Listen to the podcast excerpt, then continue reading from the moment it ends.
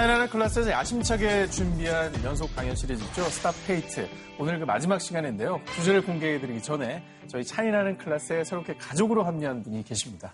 와, 안녕하세요. 새롭게 합류하게 된 성덕, 성공한 차클 덕후 김하은입니다. 제가 JTBC를 좋아하게 된 가장 큰 이유가 차이나는 클래스였습니다. 예전부터 차클의 고정을 노리더니 그러게요. 강지영 아나운서를 밀어내고 제꼈어. 선배님 사랑해요. 강정 아나운서 뭐라고 하던가요? 엄청 좋은 말씀 많이 해주셨는데 특히 그 하은이 네 모습 그대로 하라고 편하게 이 말씀 많이 해주셨어요. 아니 이런 얘기 듣는 사람들은 진짜 되게 잘 산 거잖아요. 아 우리는 그 평소에 하던 대로 하면 큰일 그치. 약간 이렇게 얘기를 해주잖아 주변 사람들이. 맞네, 맞네. 근데 너 하던 대로 해 이런. 어, 거. 아, 이제 지영 선배님 말씀처럼 저의 이 솔직한 면모를 마음껏 보여드릴 수 있도록 노력하겠습니다. 환영합니다. 오늘의 게스트를 한번 소개해 주시면 좋을 것 같아요. 맞아요. 오늘의 게스트도 저처럼 차클의 찐팬이신데요. 이미 한 번 나오신 적도 있어요. 아, 그래요? 네. 궁금하시죠? 지영 언니 나오나요? 지금 바로요?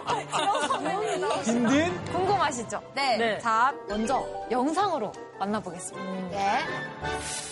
신정, 엠텔라 은정, 안녕하세요. 함은정입니다.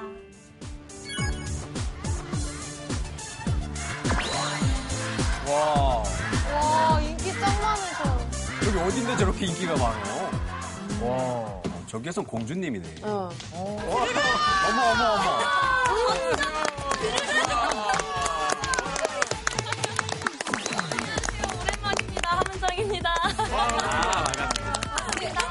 아니, 어디 다녀오시는 길이 공항에서 바로 여행 다녀오셨어요? 너무 있으시다. 아니, 오늘 주제가 평소 제가 너무 사랑하는 동남아시아라 그래서 코로나만 끝나면 직행 여행을 가려고 오늘 공항 패션을 한번 입어봤습니다.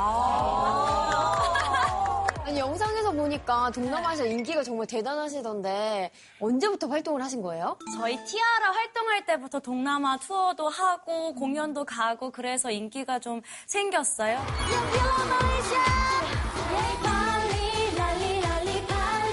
태국, 말레이시아, 베트남 뭐 활동을 좀 하다가 그 사랑이 이어져서 저는 개인적으로 저렇게 태국 영화도 찍고 베트남 예능도 가게 되고 예, 그렇게 됐던 아, 것 인기가 어느 정도인 거예요? 아, 제가요, 말레이시아의 구강 대관식. 구광. 대관식이? 대관식에 저희가 공연을 하러.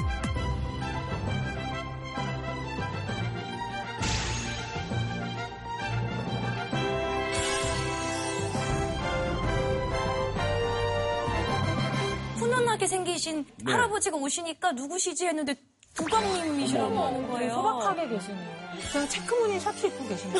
그러니까 저게. 저게 공연 전에 쉬는 시간에 저렇게 그냥 예, 들리신 거예요. 근데 저 뭐 손자 사진도 보여주시고 와줘서 고마워라는 얘기를 직접 아, 대박. 하시더라고요. 그때 알았어요. 아 동남아에서 우리가 인기가 있긴 있구나라는 거를 그때 좀 실감했던. 아, 진짜.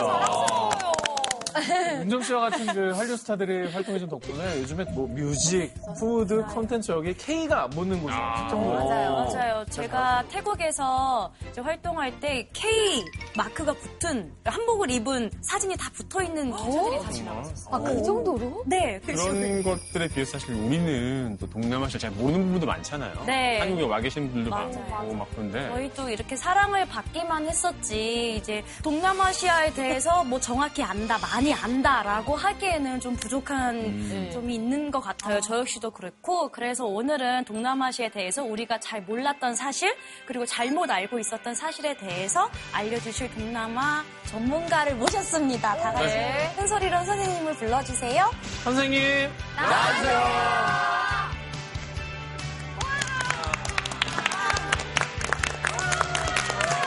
아, 여러분 안녕하세요.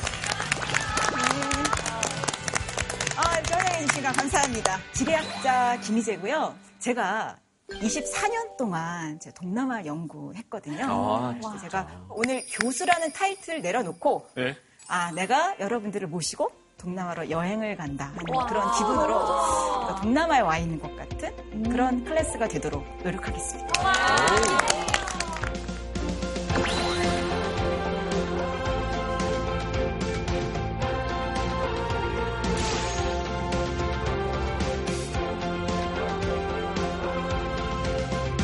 막 동남아에서 오신 것 같아요. 아, 네. 의상이 혹시 그 동남아시아 어느 나라 옷 같아요? 어 어렵다 이거. 베트남? 인도네시아 말레이시아 아, 맞습니다. 어, 인도네시아. 인도네시아 또는 말레이시아. 이게 바띠기인데요.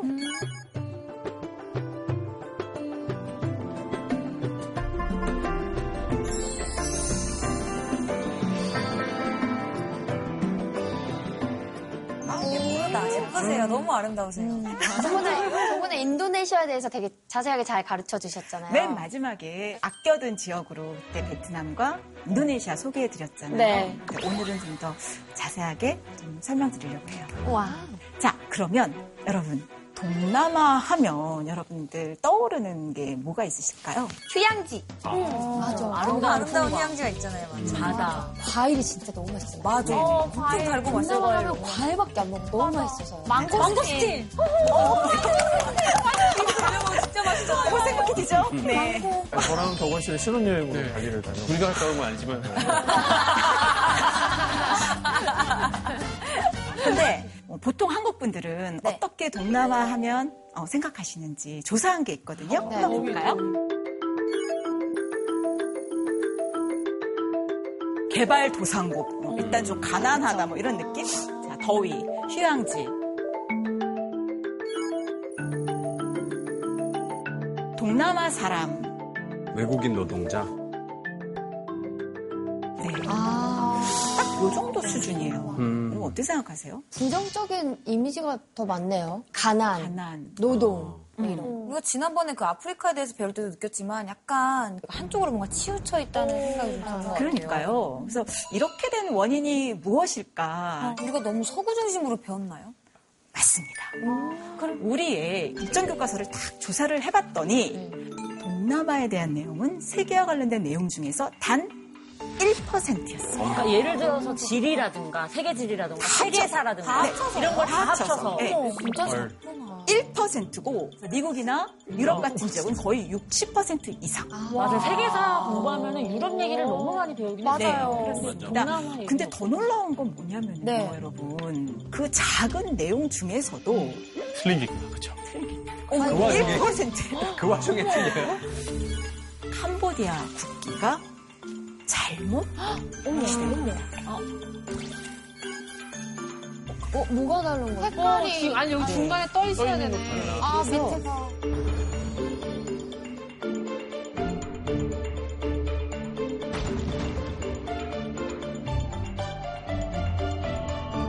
저는 더 근본적인 문제는 그나마 배우는 내용도 60년, 70년 전의 이미지, 예를 들어 고무가 생산되고 뭐 자원이 많이 나고 뭐 열대 지역 딱 그 정도 수준에 갇혀 있는 플랜테이션. 이 서구의 눈에서 동남아를 바라보는 제국주의적인 시각이 6, 70년 동안 계속된 거예요. 그래서 아, 어, 제가 좀 안타깝습니다. 아니, 선생님 아무래도 이 언론이나 매체에서도 동남아에 대해서 이제 뭐 못 사는 나라나 외국인 노동자, 국제 결혼 이런 이슈들과 관련된 보도를 주로 하잖아요. 맞습니다. 그런 것도 무시하지 못할 것 같아요. 네. 동남아시아가 무한한 가능성이 있는 곳이고 되게 전 세계적으로 인기가 많다라고 하려면 동남아시아에서 인기가 탄탄해야지만 이루어지 는 일들이 굉장히 많은데 네, 어, 핵심이에요. 네, 그런 부분들이 좀 몰라주시는 것 같아서 좀 안타깝기도 하고 오늘 수업이 그래서 더 기대가 되기도 해요. 네. 그리고 BTS도 여기서 기반을 다지고 많은 팬을 확보한 후에 세계 무대를 진출할 수 있었거든요.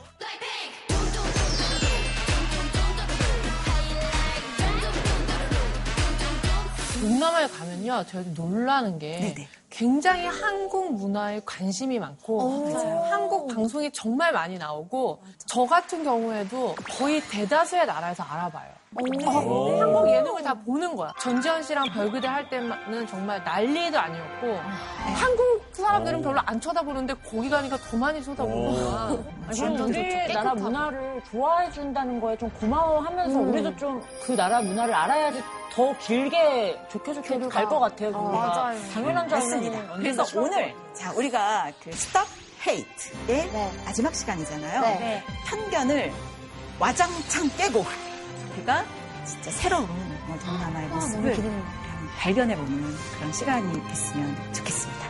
자, 오늘의 주제는 다채로운 매력의 친구, 동남아입니다.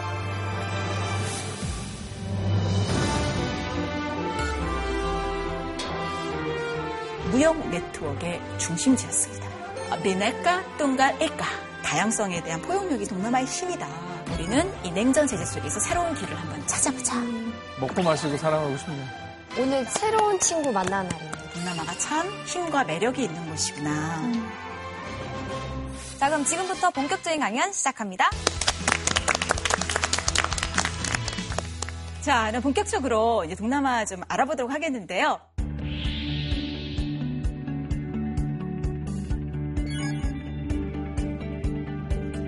자원도 많고 그렇죠? 여러 가지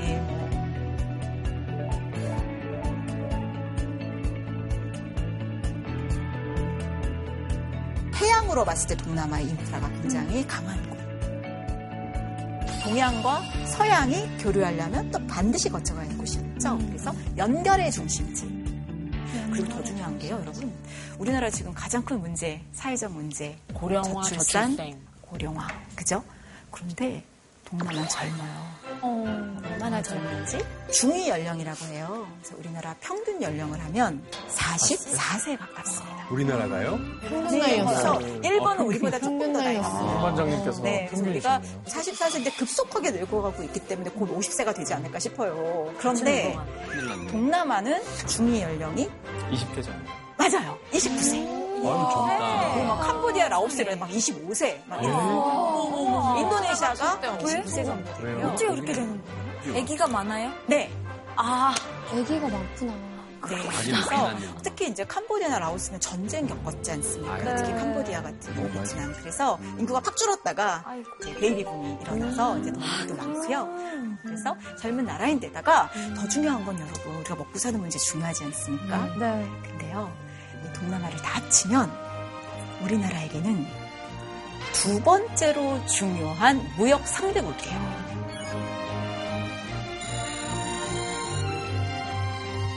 일위는 중국인데요. 네. 3위가 미국이거든요. 총 무역량이 1,530억 달러에 달합니다.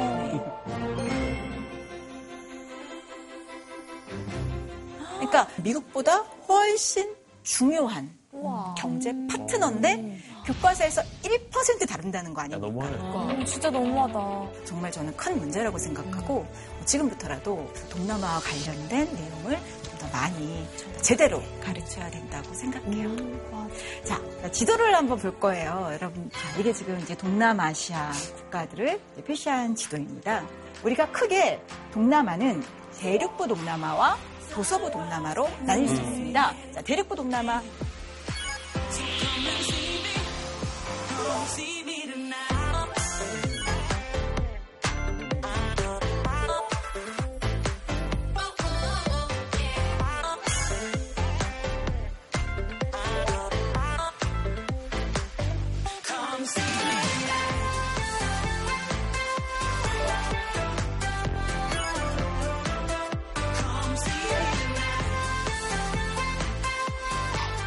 일단 우리가 익숙한 베트남. 베트남 은 바로 중국 밑에 있어서 우리나라와 더불어서 한자 문화권이고 유교적 문화도 굉장히 공유하기 때문에 어, 쉽게 친해질 수 있는 국가겠죠. 그다음에 라오스, 캄보디아. 그다음에 태국.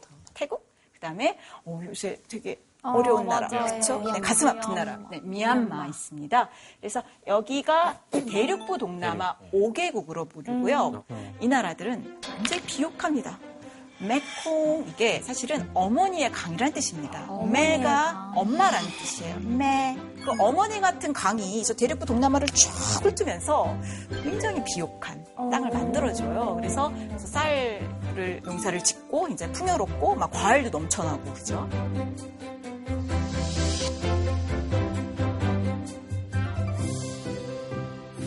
자, 그 다음에요. 여기는 다 바다가 굉장히 중요한 그런 나라들이에요. 그래서 우리가 음. 도서부 동남아라고 하는데 해양부 동남아라고도 하고요. 그리고 작지만 강한 나라 싱가포르. 싱가포르 그리고 브루네이, 말레이시아가 있고요. 길게 이렇게 돼 있는 나라가 인도네시아 그리고 필리핀 이렇게 5개국이 있습니다.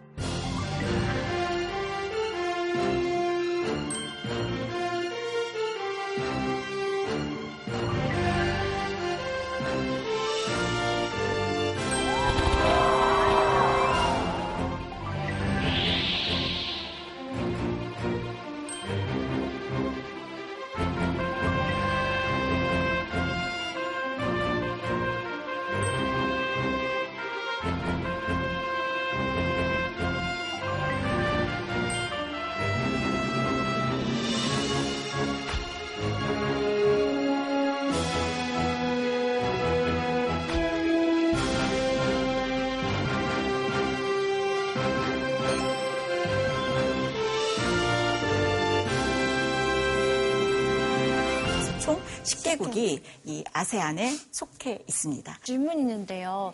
우리나라 사람들이 다 동남아시아 하잖아요. 네. 그러면 동남아에 사시는 분들도 본인들이 다 이제 아울러서 동남아시아인이다라고 얘기를 하세요? 아, 여러분 이 동남아라는 지역 명칭이 생긴 지가 얼마 안 됐어요. 그 전에는요 섬 이름이 불린 거죠. 그러니까 자바섬, 뭐 말루쿠 섬, 뭐 수마트라 섬이라고 불리든지 아니면 유럽 사람들이 와가지고 시민 통치했잖아요. 네. 그래서 French Indochina, 그렇죠? 뭐 Dutch Indies, 무슨 프랑스령. 어, British Malay 이렇게 불린 거예요. 네. 근데 동남아는 그래도 상당히 약간 중립적인 느낌? 그래서 동남아 사람들이 의외로 그 동남아라고 불리는 것에 대해서 싫어하지 않으세요. 어, 나름 우리가 하나의 어떤 공동체를 묶여가는 느낌? 편견도 없고 오히려 어, 좋다. 우리 그렇게 불러달라. 합쳤을 때 인구가 거의 6억 6천만 명이니까 그거에 대한 어, 유럽보다도 크고 어. 우리가 마음을 합치면 큰 지역 블록이 될 수 있잖아요. 또 중국한테 대항하기도 좋고. 그래서, 그래서 우리가 불러도 돼요. 아세안, 네. 동남아라고 불러도 뭐 전혀 문제될 것이 없습니다. 여기서 가장 큰 나라 그리고 섬이 만 7천여 개에 달하는 와. 예, 세계에서 가장 섬이 많은 나라입니다. 그래서 인도네시아가 아니라는 이쪽에서 이제 끝까지가 사실 굉장히 긴데요. 어, 우리가 보는 익숙한 서구식 지도에서는 조금 달라요. 지금 저 세계 지도는요, 전형적인 서구의 세계 지도입니다. 맞아요. 영국 사람들이 만든 우리가 그때 배웠죠. 네. 네. 지리가 힘이다 시간에 배웠는데요.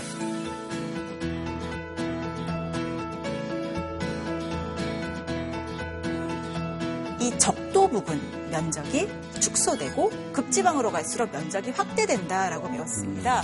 실제로 저기 적도 부근에 있는 인도네시아가 적도의 목걸이라고 그래서 좀 사소하게 봅니다. 그냥 조금 섬들이 붙어 있나 보지 생각하지만 사실 인도네시아에 우리가 실제 얼마나 큰 나라인지 한번 지도를 통해서 확인해 볼까요?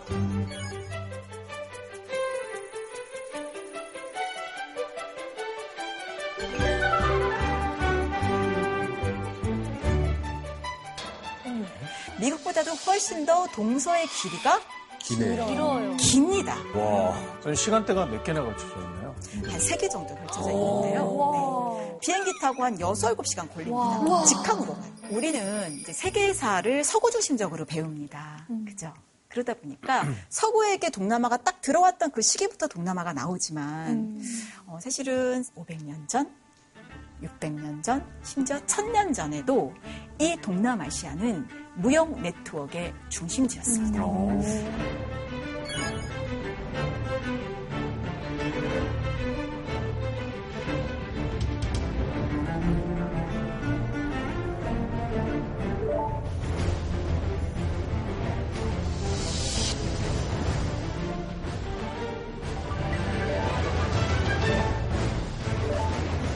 인도와 중국이 어, 서로 교류하려면 꼭 거쳐가야 하는 데가 어디예요? 동남아잖아요. 동남아시아. 근데 9세기에 이미 벨리툰이라는 지역에서 무역선이 어, 침몰한 게 발굴이 된 거예요.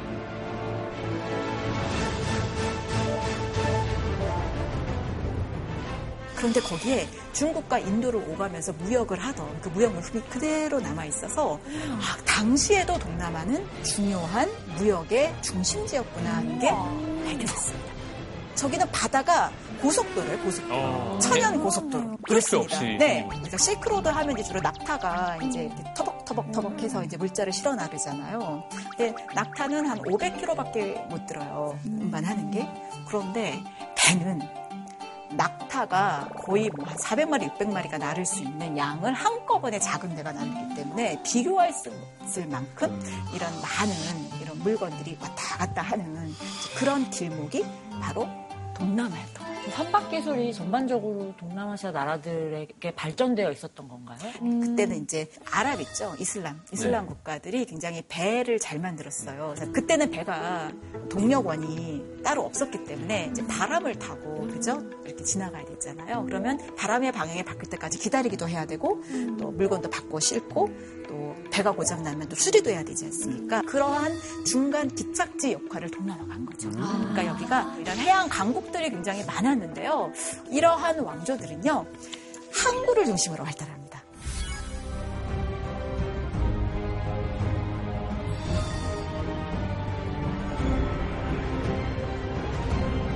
자, 여기서 제가 퀴즈 하나 내려고 하거든요. 자, 은정 씨 좀 도와주시겠어요? 네, 제가 퀴즈를 내보겠습니다. 네.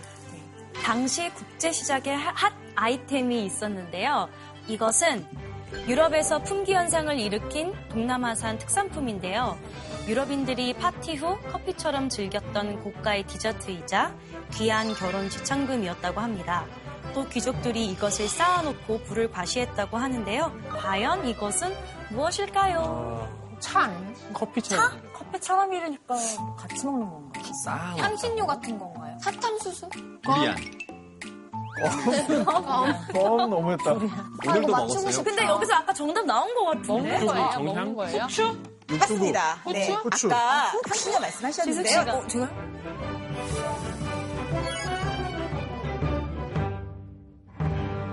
어, 맞추셨습니다. 대한민국 정향 게임 유튜브 다 보면 다니네. 후추랑 네. 바로 맞아. 저 향신료인데요. 삼네. 네. 이걸 디저트처럼? 구체적으로는 여러분 정향,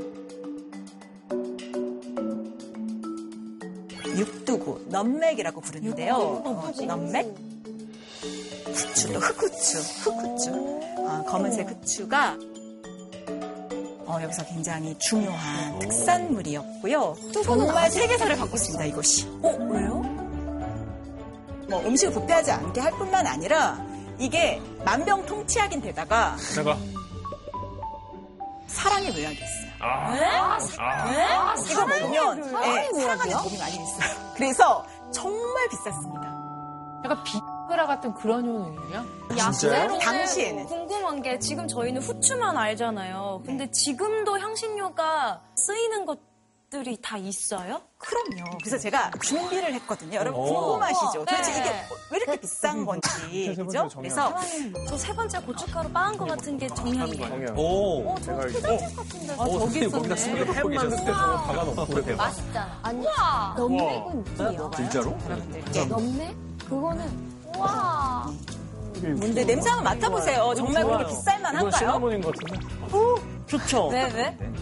나 이거 저 아, 이거 그냥 후추. 이거 그냥 되게 좋아, 이거 수정과 완전. 한잔 하실 분. 이거 수정과. 진짜 좋아요. 이거 여행 온 느낌이에요. 어떤 향이냐면 먹는 거에 향수 뿌려놓은 것 같아요. 향 되게 좋죠. 여러분 이게 양고기라고 이게 근데 잠깐 맡겨줘요. 좋아요. 이게 뭐예요? 이게 뭐예요? 이게 바로 사랑의 묘약인가요? 네, 이게 바로 사랑의 이름이 묘약. 뭐예요?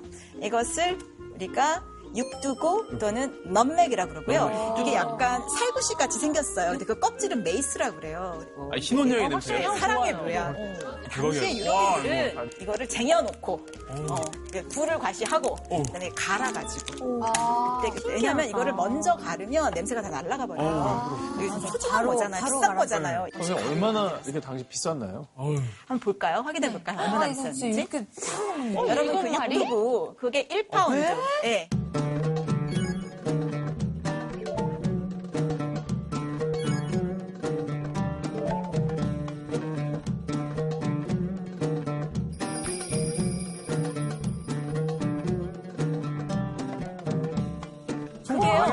소 일곱 마리를 줘야 구할 수 있고요. 이거 농장, 농장 하나 들어 있어요, 지금. 그러니까요. 여기에 한국 소 열두 일곱 마리. 마리. 네. 그다음에. 후추 30kg. 네. 이게 성인 외 한 명과 맞벌일 정도로 아, 제가 요리 학원에 잠깐 다닌 적이 있었는데, 네. 저 육두구를 정말 선생님도 네. 이렇게 막 어디 서랍에서 꺼내가지고 맞아요. 반 학생들이 그 하나 가지고 아껴서 이렇게 요리했던 적이 있어요. 귀한 거. 근데 여러분 생각해 보세요. 이게 이렇게 비싼 건데 동남아 사람들은요 저거를 그냥 뭐다 주웠어요? 아니요 그냥 공기놀이하고. 러- 아니 그냥 자기네 일상 음식에 그냥 막 넣어서 먹으니까 널린 게 저거니까 그 유럽 사람들이 얼마나 부러웠겠어요. 이 향신료 구하기 위한 전쟁 같은 그런 상황이 벌어졌던 거예요.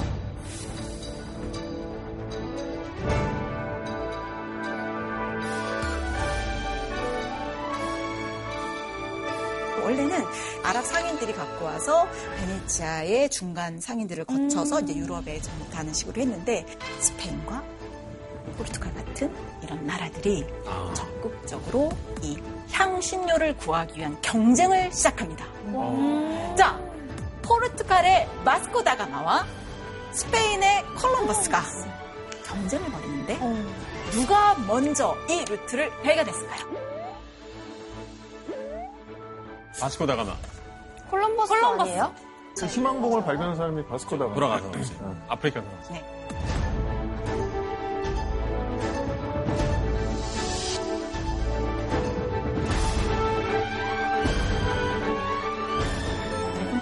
포르투갈이요 에니크라는 왕자가 있었는데 지도학교를 세우고 열심히 지도를 만들고 모험을 하고 지도학을 발전시켰습니다.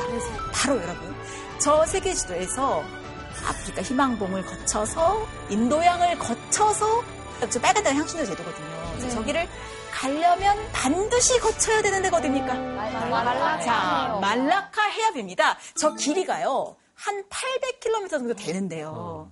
인도양과 태평양을 잇는 최단거리 지름길이자 저기가 이슬람 상인들이 개발해 놓은 항로예요. 유럽 자. 사람들만 몰랐지. 네. 이슬람 사람들은 이미 그러니까요. 이용했던 거잖아요. 뒷북 쳐놓고선 자기들이 뭐 발견했다는 아, 뜻이에요. 그러네. 아. 지금도 지금 저 해협이 되게 중요한 무역지로 작용을 하고 있어요? 그럼요. 너무 똑똑한 질문인데 맞습니다. 여기가요, 여러분.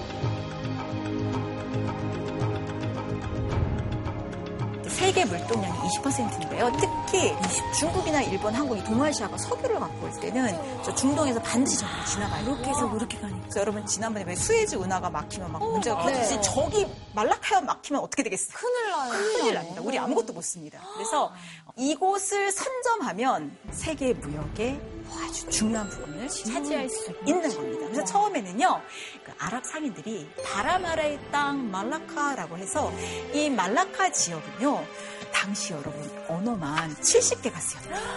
그러니까 뭐 다양한 아랍어부터 시작해서 현지 동남아 언어서 온갖 상인들이 모여가지고 장사하고 지금의 뉴욕 같은 곳, 막 온갖 인종의 정시장 같은 곳, 돈이 모이는 곳 이런 곳이 바로 말라카 해협이었던 겁니다.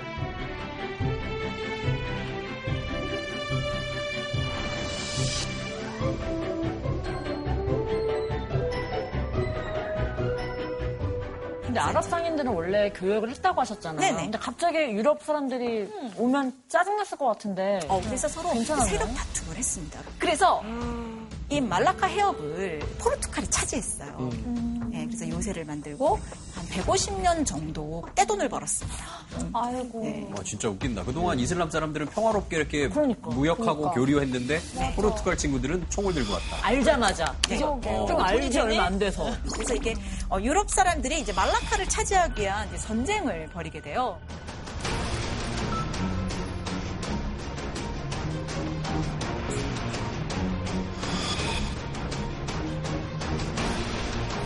포르투갈 다음에는 네덜란드.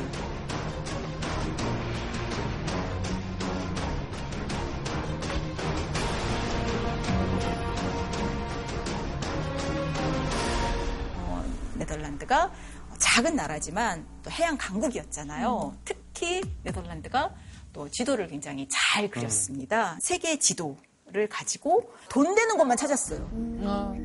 근데 거기가 이제 바타비아, 지금의 자카르타입니다. 그 네덜란드 사람들이 그때 만들었던 지도예요. 여러분 저기 보시면 자세하다. 정확하다. 저 조그만 게 인도고요. 저 옆에 있는 것이 중국이고요. 동남아 중에서도 바로 저 자바와 향신료 제도가 있는 말루꾸.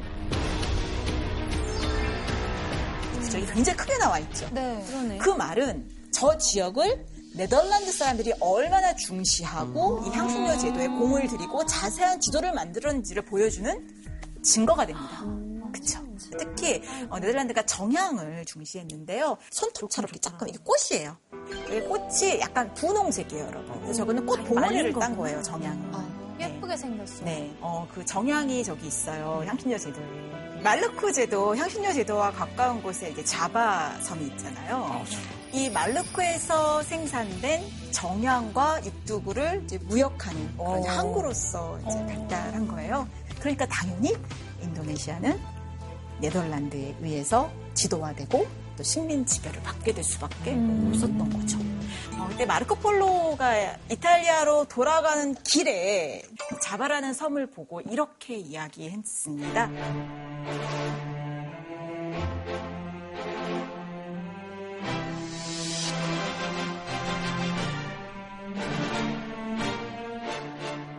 진짜 저 기록 보니까 그 말라카 왕국도 그렇고 저 자바라 섬도 이미 상업이 좀 발달돼 있는 상태였나 봐요. 네, 맞아요. 특히 마자파힛이라는 이 힌두 왕국, 힌두 불교 왕국이 있었는데요. 자바를 중심으로 해서 이 전체 이 향신료 섬을 포함한 인도네시아 말레이 반도 지역을 꽉 잡고 있었습니다.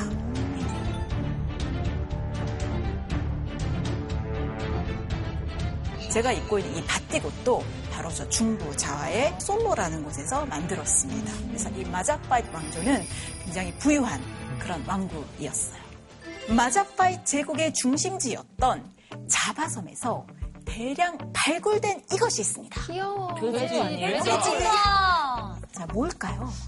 멧돼지 저금통 아니에요? 분유? 맞습니다. 돼지 저금. 맞습니다. 돼지 저금. 저금통이라고요? 여러분, 저게요. 그냥 말하면 저게요. 세계 최초의 돼지 저금통입니다.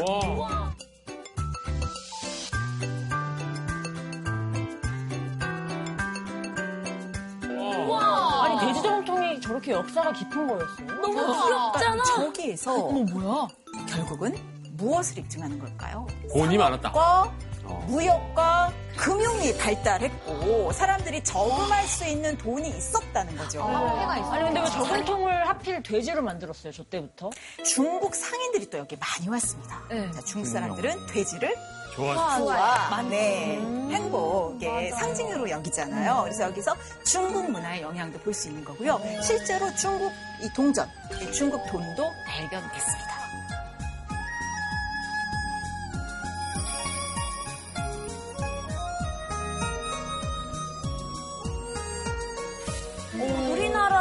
사람들은 저기서 무역하거나 교육한 게 없어요? 있을 것 같아요. 한국 사람들은 당연히 있겠죠. 이단? 네, 바로 여러분 이 지도 자 우리 복습하는 건데 이 지도 올레갈리 강리 역대 국도죠. 맞습니다. 오, 그래서 뭐야? 아프리카까지 그린 최초의 세계 지도예요. 여러분, 우리나라가 조선 초기에 엄청난 글로벌 마인드를 갖고 있었다는 증거기도 하죠. 자, 중국 밑에 있는 것이 바로 뭘까요? 동남아시아입니다. 자, 그러면 동남아시아에서 어떤 물건이 왔을까? 남번의 조wak국 사신 진원상이 전라도 군산도에 이르러 왜구에게 약탈을 당했다. 배 속에 실었던 화계, 공작, 앵무, 앵가, 침향 등. 자, 여기서 조화가 뭘까요? 방금 했어요. 그죠? 잡아? 그렇습니다. 자바. 네, 맞습니다. 그래서 그때 열대 그 새들이 되게 앵무. 귀하게 여겨졌나 봐요. 그래서 열대 그 화려한 부리와 이 날개를 가진 새들도 왔고 침향이라고 그래서 이 나무에 먹는 건 아니고 이렇게 향을 피울 때 불교에서 이렇게 근데 그걸 가지고 우리나라에 왔는데 이제 약탈을 왔는데, 당했다는 네, 그런데 외국가 그 와중에 또 이거를 또 가져가가지고 아이고, 아이고. 이게 우리가 담배불을 네, 근데 진짜 옛날부터 담배불을 했네요. 가지 못해서 이게 연결이 안 되시더라고요. 진짜. 징그럽네. 또 왔어요. 자, 그보다 더 먼저 왔습니다. 징그럽다. 자, 여기 어딜까요?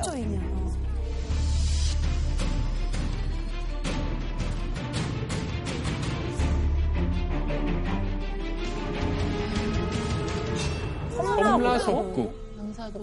어딜까? 섬나국에서 섬나국. 섬나국. 인도네시아. 자, 태조 씨. 섬나국국은 시암? 태국? 어, 맞습니다. 와. 예, 시암. 당시에는 태국을 시암 왕국이라고 했거든요. 아, 시암. 시암. 시암을 섬나국국이라고 했다고 합니다. 그래서 그때 태국에서도 좀 우리랑 무역을 해보려고 보냈는데 이것도 또, 또, 또 외국가. 아니, 또. 어, 어디든지 나와요. 그래서 이때 사실은, 네. 근데 외국은 저렇게 아, 얘네는 지네가 뭘 해볼 생각은 일도 없었나 봐. 그러니까요. 자, 근데 당시 이제 조선과 명나라는요. 이 외구에 시달리다 보니까 그리고 이제 내치를 해야 된다고 생각해서 바다로 더 이상 관심을 두지 않고 나가지를 않습니다. 성가셔가지고. 해군 정책을 딱 피는 순간 이제 지도도 안 보고 이제 조선이랑 명나라는 점점 점점 구분이 쇠하는. 근데 네덜란드를 통해서 일본은 지도를 받아들였고요. 서구 문물들을 하나씩 하나씩 공부하기 시작합니다. 그럼 우리는 피곤하고 짜증나더라도 계속 굴하지 않고 교육을 그렇죠. 했으면 교육을 하고. 이제 해로 나갔으면 혼일강리 역대도 그 정신을 좀 살렸으면 우리나라 역사가 좀 바뀌지 않았을까 그런 생각이 듭니다. 이2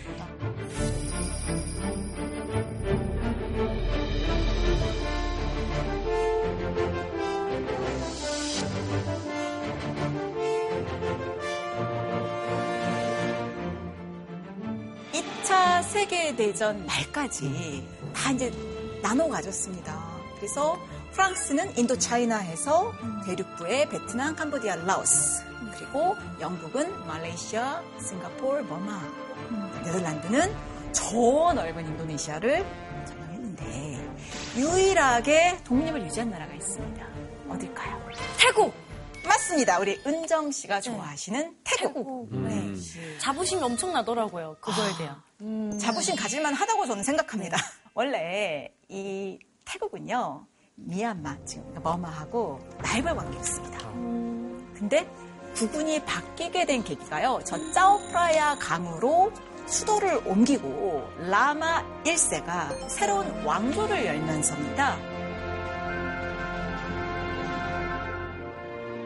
이 라마 1세가 굉장히 글로벌 마인드를 가진 분이었습니다.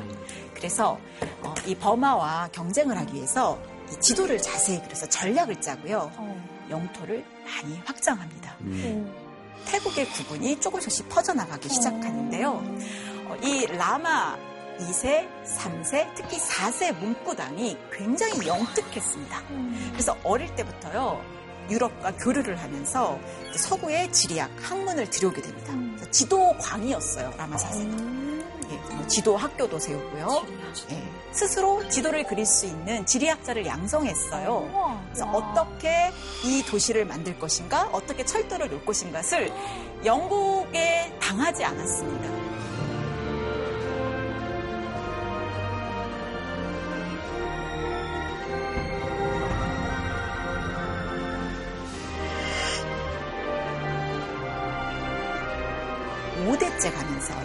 5세가 굉장히 훌륭했습니다. 이 쭈마롱콘인데요. 이 문고당의 아들이에요. 근데 이분이 굉장히 지금 얼떨결에 왕이 될 상황이었어. 아버지가 갑자기 돌아가셔서. 잠깐만. 나 아직 준비가 덜 됐거든? 그래서 5년 동안 국정을 다른 사람에게 좀 맡겨놓고 지금의 말레이 반도, 인도, 인도네시아 전역을 여행합니다. 그래서 세계, 세상의 물정을 딱 안 다음에 왕이 돼요. 국제 정세가 어떻게 돌아가는지 태국은 다 알고 있었던 거예요. 그래서 대나무 외교를 했습니다. 그래서 Bamboo Diplomats. 프랑스하고 영국 모두와 교류하면서 우리를 독립국으로 남겨놔야 너네들이 어, 프랑스에 대항할 수 있다. 우리는 너네 편이다. 이런 식으로 해서 절묘한 줄타기를 해서 독립을 지키죠. 그런데 이제 사실은 많은 영토를 떼줘야 됐습니다. 어, 캄보디아 쪽의 옛날 영토도 다 프랑스에게 넘겨주면서 그래도 핵심적인 영토는 지켰어요. 그래서 살을 내주고 뼈를 지키는 전략이었다. 침략을 당하진 않았잖아요. 네, 지켰는데. 그렇게 평가를 어, 받고 있고요. 아니 본토 사람들은 별로 안 좋아하는 영화긴 해도 우리가 왕과 나라는 영화 네, 맞습니다. 봤잖아요. 그게 이제 태국 국왕 아니었습니까? 아, 맞아요. 저게 바로 여러분 문고당이에요.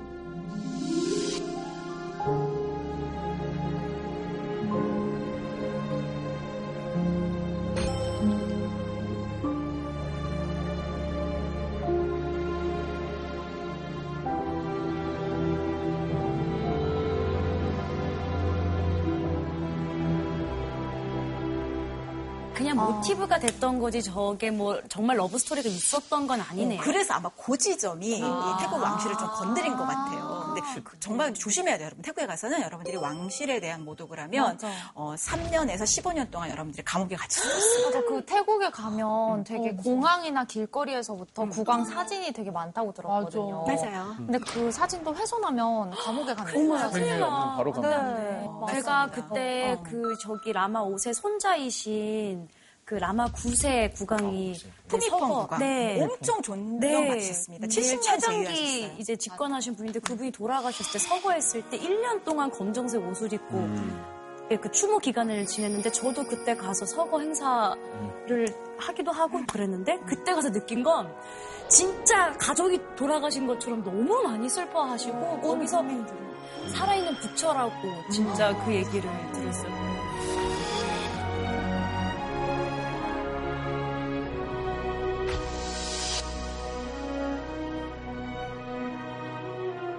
사실 우리나라는 비슷한 점이 좀 있는 것 같아요. 식민지부터 독립 이런 뭐 여러 가지 외세 침략 등 우여곡절들을 굉장히 많이 겪었고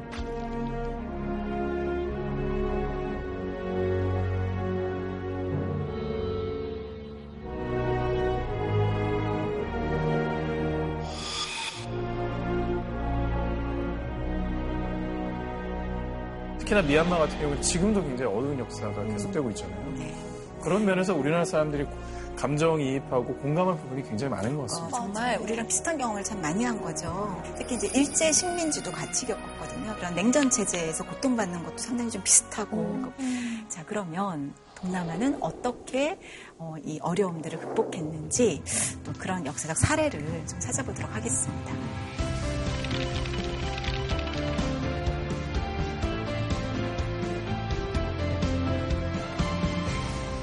들어보셨어요? 한중에 들어봤어요. 어, 정말요? 태국 친구들하고 얘기하고 그럴 때 항상 얘기할 때 네. 그 다음에 오, 한국에서 들어보신 적 정말로 처음 봐요. 아, 그러니까 말 반도이가 뭐냐면요. 인도네시아의 자카르타에서 아, 기차 타고 한 서너 시간 가면 반둥이라는 고산지대가 있어요. 이것이 굉장히 쾌적해요. 기후가 일단 덥지 않아요. 네덜란드가 여기에서 차나 커피 같은 걸 많이 재배했습니다. 그래서 되게 여러 가지 뭐 어떤 문화나 기술이 발달한 도시가 있는데요. 여기에서 1955년에 제3세계의 국가들이 모여서 식민 지배에 저항하는 그런 움직임을 본격적으로 시작했습니다. 29개국, 그래서 아시아에서 23개국, 아프리카에서 6개국이 어, 이 반둥에 와서 회의를 했어요. 사실 우리는 그때 6.25 전쟁 치르고 굉장히 힘들었던 시기라서 이런 생각을 하지 못했어요.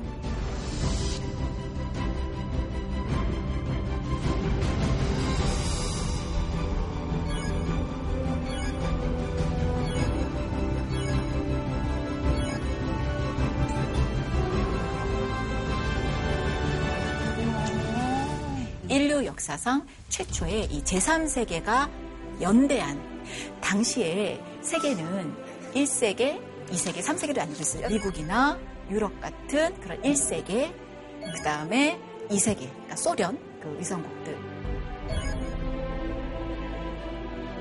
동남아, 아프리카, 라틴 아메리카 식민 지배를 받았던 나라들이 힘을 합쳐서 우리는 이 냉전 세계 속에서 새로운 길을 한번 찾아보자 하는 운동을 벌인 게 바로 이 반동 회의입니다. 나의 가슴은 감격으로 벅차오르는다. 우리는 우리를 분리시켜 놓고 있는 외향적인 차이보다 훨씬 중요한 동질적인 특성에 의해 단결했다. 우리는 식민지주의에 대한 공통된 혐오감으로 단합한 것이다.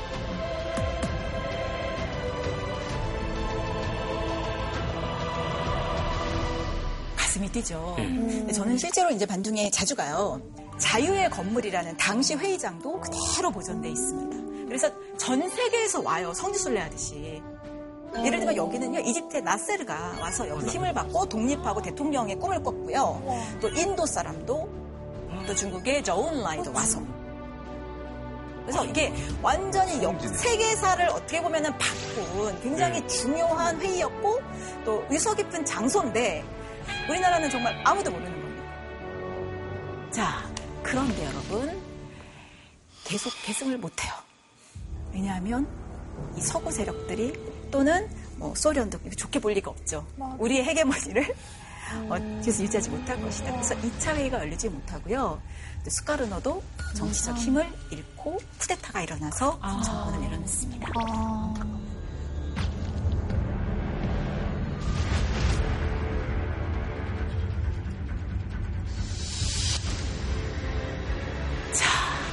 그런데요. 누군가 저렇게 희망의 씨앗을 심어 놓으니까 그게 싹이 나는 거예요. 사실 이 반동 회의에 이런 정신이 아세안 1960년대에 만들어진 동남아 국가 연합으로 이제 가고요. 아세안은 세계에서 가장 포용력이 있는 그런 어, 국제 기구가 됐어요. 네.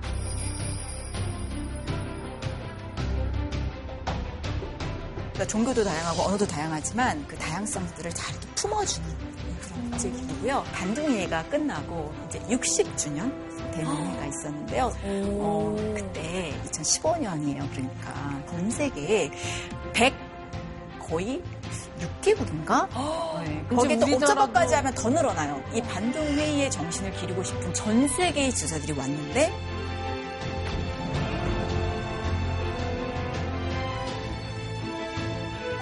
나라도 갔어요? 못 갔습니다. 왜요? 인도네시아 반둥이 이렇게 중요한지 몰랐던 거죠. 그때 대통령 누구였습니까? 네, 아니 우리- 우리나라가 우리가 진짜 좀 어지러웠죠? 살았어요. 그때 한국이 네, 상황이 그게- 그때 어땠나요? 아마 대통령이 중남미 가신 걸로 알아요.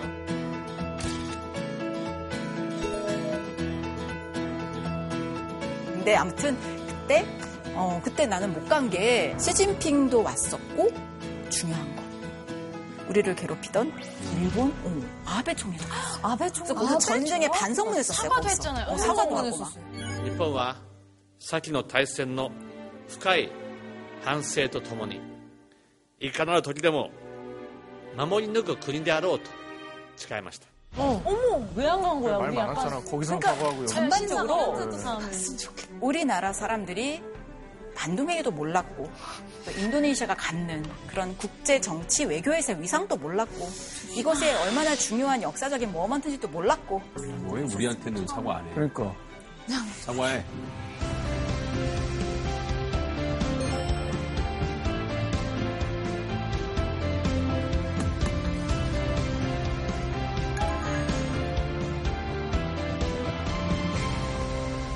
인도네시아가 여러분들 아까 우리가 기억하실지 모르겠는데 동서로 굉장히 길죠. 네. 미국보다 더 긴데다가 섬마다 다 언어와 문화와 종족이 다 달라요. 그러니까 정말 이 인도네시아라는 나라가 하나의 나라로 이렇게 만들어지고 유지되는 것 자체가 저는 약간 기적. 어, 엄청나게 포용하는 나라구나라는 생각을 하고 인도네시아가 이제 70년이 조금 넘었어요 독립해서 우리나라 똑같이 독립을 했어요. 일본으로부터 2차 세계대전이 다 끝나고 8월 17일 날 우리보다 한 이틀이 늦었어요. 국가가 길기 때문에 선언하는데 좀 늦었어요. 어, 그때 정신이 뭐냐면 미네까 뚱가 일까 어, 다양성성의 통일성. 그러니까 다양한 것도 다 인정을 해주고 그렇지만 우리는 하나다라는 그런 어떤 철학을 가지고 있어요. 네.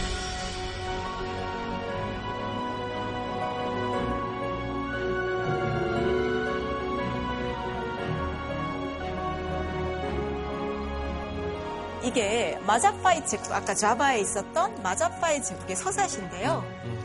완전 종교 통합인데. 예, 그래서 힌두교와 불교도 통합하고요.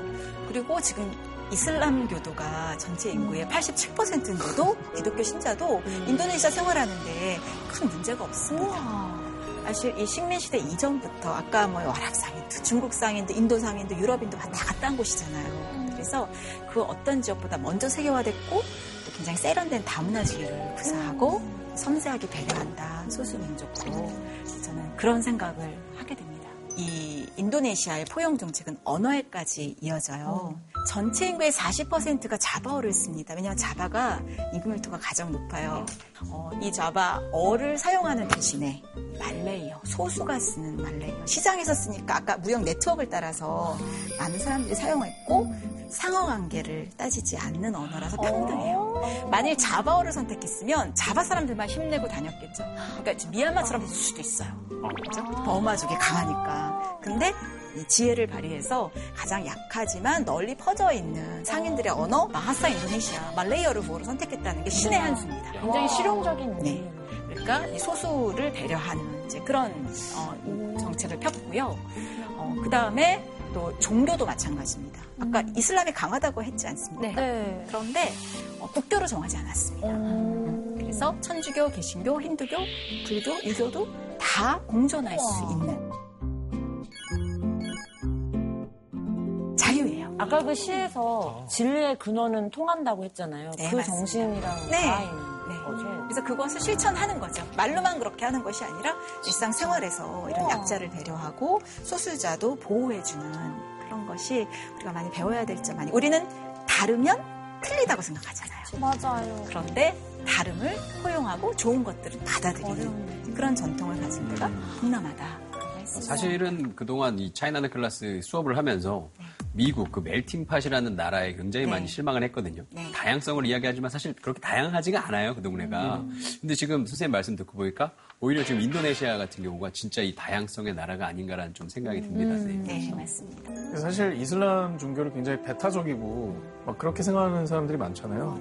그러나 이슬람도 인도네시아에 오면 이렇게 화합하는 모습을 볼때 저는 진짜 이슬람에 대한 편견을 인도네시아에서 팍 깼습니다.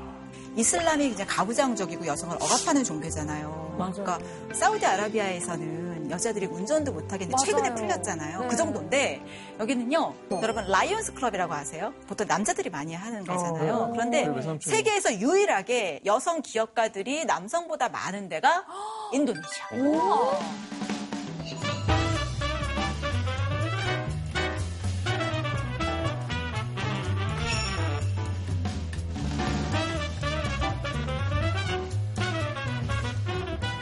이제 그 모계 사회적인 전통이 굉장히 강한데 특히 이제 제가 오랫동안 연구한 지역인데 수마트라 바라시라고 표현하는 주에는요.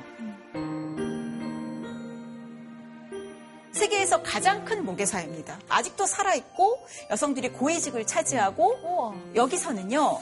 우리는 왜 옛날에 우리 가부장적인 사고가 강할 때는 계속 딸 만나면 걱정했잖아요. 아유, 이 집은 누구한테 물려주려고 이렇게 딸 만났냐? 여기 반대예요. 모든 재산과 가게가 할머니에게서 어머니, 딸로 이어지기 때문에 아들만 나면 아, 저 큰일 왕조가 들었나 봐. 아, 딸좀 낳아야 될 텐데. 막 이렇게 걱정하는 분위기예요. 그러니까 정반대. 제가 처음 이제 미난카바오를 연구하게 된 계기가 뭐냐면 사실은 여러분 이 속담을 좀 보세요. 너무 천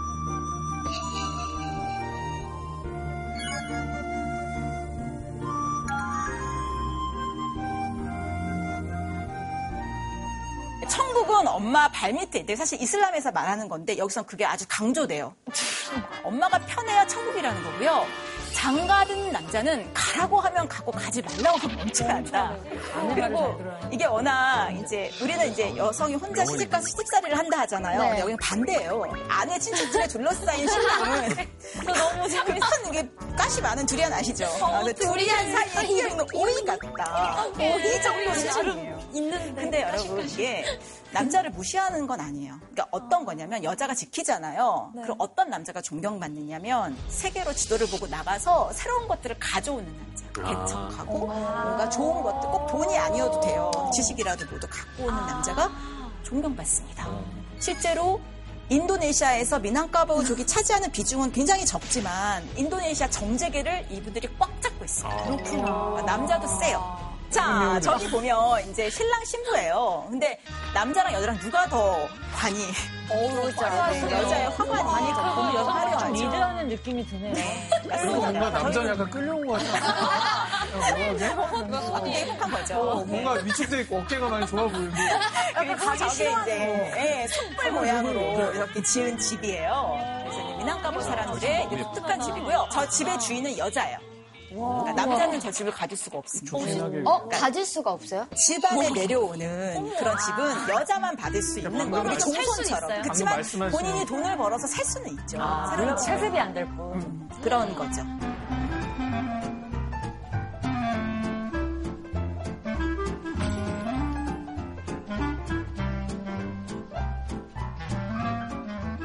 방송 일을 하시거나 아니면은 이제 고위 간직에 계신 분들을 지나가면서 뵙고 이럴 때 보면은 확실히 자기 주장이 더 강하다라는 생각은 많이 받았었거든요. 네, 제가 여러분들 위해서 준비한 게 있거든요. 인도네시아 여자 어린이를 갖고 노는 인형이에요. 음. 네. 제가 여러분들 위해서 준비한 게 있거든요. 인도네시아 여자 어린이를 갖고 노는 인형이에요. 음. 네. 어머머머머! 어머머머머, 너무 귀엽다. 어, 히잡을 쓰고 있는데. 아니사. 어, 예쁘다. 옷 너무 예쁘다, 아니사? 색깔이랑. 요리사. 인도네시아에서는 히잡은 패션입니다. 그래서 몸은 가려요. 근데 이게 모기도 많아가지고 사실은 그래서 다들 긴 팔을 입는데요. 히잡을 써도 되고 안 써도 되거든요. 그러니까 너무 자유로운 거예요. 간호사도 될 수 있고 뭐 기업인도 될 수 있고 여자라서 못할 게 없다. 이제 이런 분위기가 소녀 시대 때부터 시작돼요.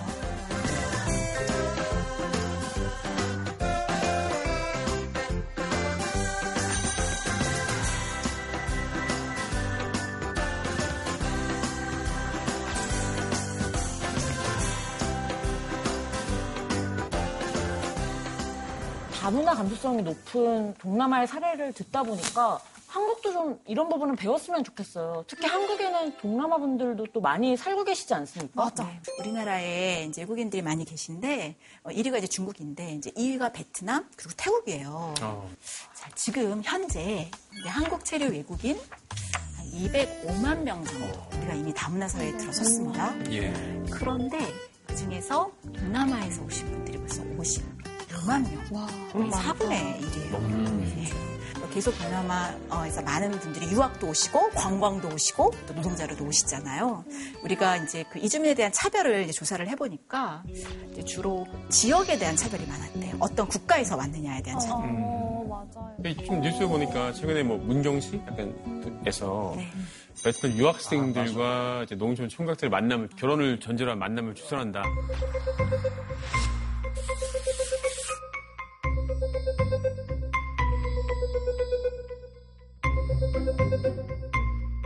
결혼을 전제로 어, 부담스러워. 네, 근데 약간 좀 말이 안 되는 유학생들은 이제 공부하러 오신 분들인데 그러니까요. 이게 좀 약간 편견이 이런 거니까 이, 이 부분은 정말 좋지 않은 이제 사례로. 어, 저 진짜. 저게 뭐야.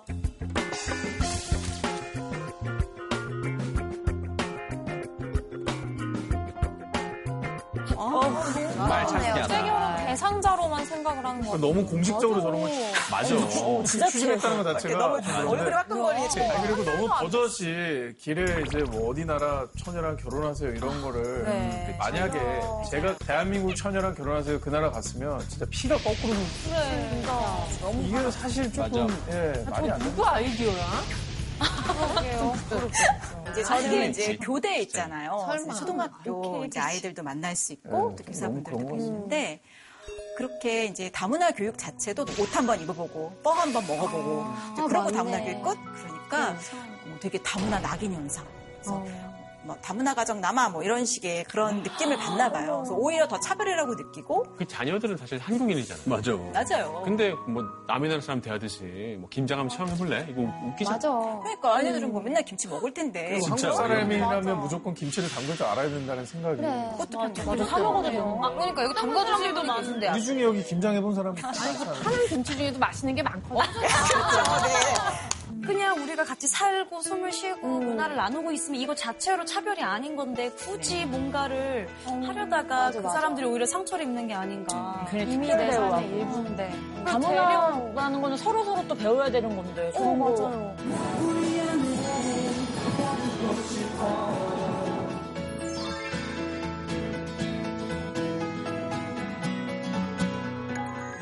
여러분 우리가 아까 처음에 시작할 때 동남아에 대한 이미지 했을 때 우리가 다 관광지, 더운 나라에 갇혀 있었잖아요. 네. 근데 지금 쭉 강의를 여러분 들으시고 나서는 동남아가 참 많은 힘과 매력이 있는 곳이구나. 앞으로 잘 될 친구예요. 아, 어. 필립 코틀러가 굉장히 유명한 마케팅 학자거든요. 차세대 성장 엔진, 아세안을 주목하라. 그래서 우리만 신남방 정책을 하는 게 아니라 일본은 50년 전부터 포크다선을 하면서 전 세계가 지금 동남아로 달려들고 있어요. 네. 우리에게는 참 좋은 친구고요. 세계에서 가장 한국에 대한 이미지가 좋은 나라가 인도네시아예요. 통계가 있어요. 거의 90% 넘는 국민들이 한국을 좋아해요.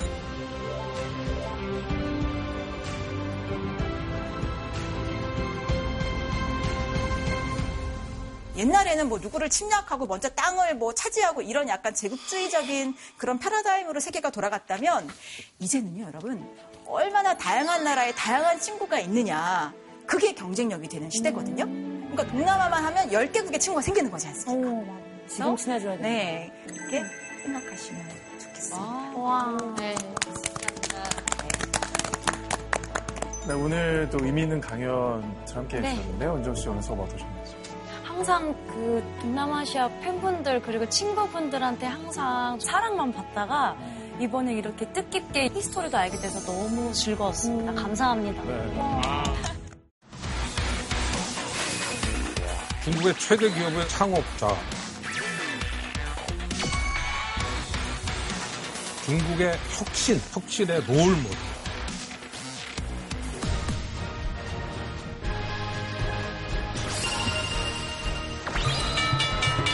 그런데 말 한마디 잘못했다가 今天的银行延续的还是当铺思想，当铺思想。 실종됐다는 말도 있고 엔투그룹의 상장을 기다렸던 저 같은 개미 같은 경우에 굉장히 큰 실망을 했거든요.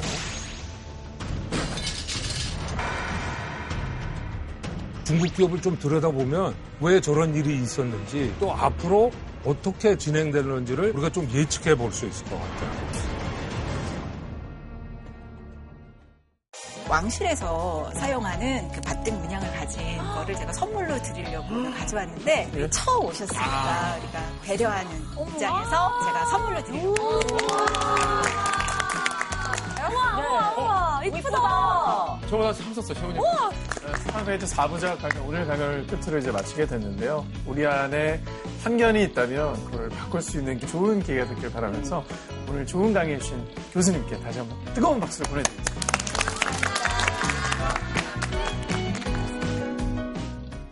JTBC 포텐 즐거움이 터진다.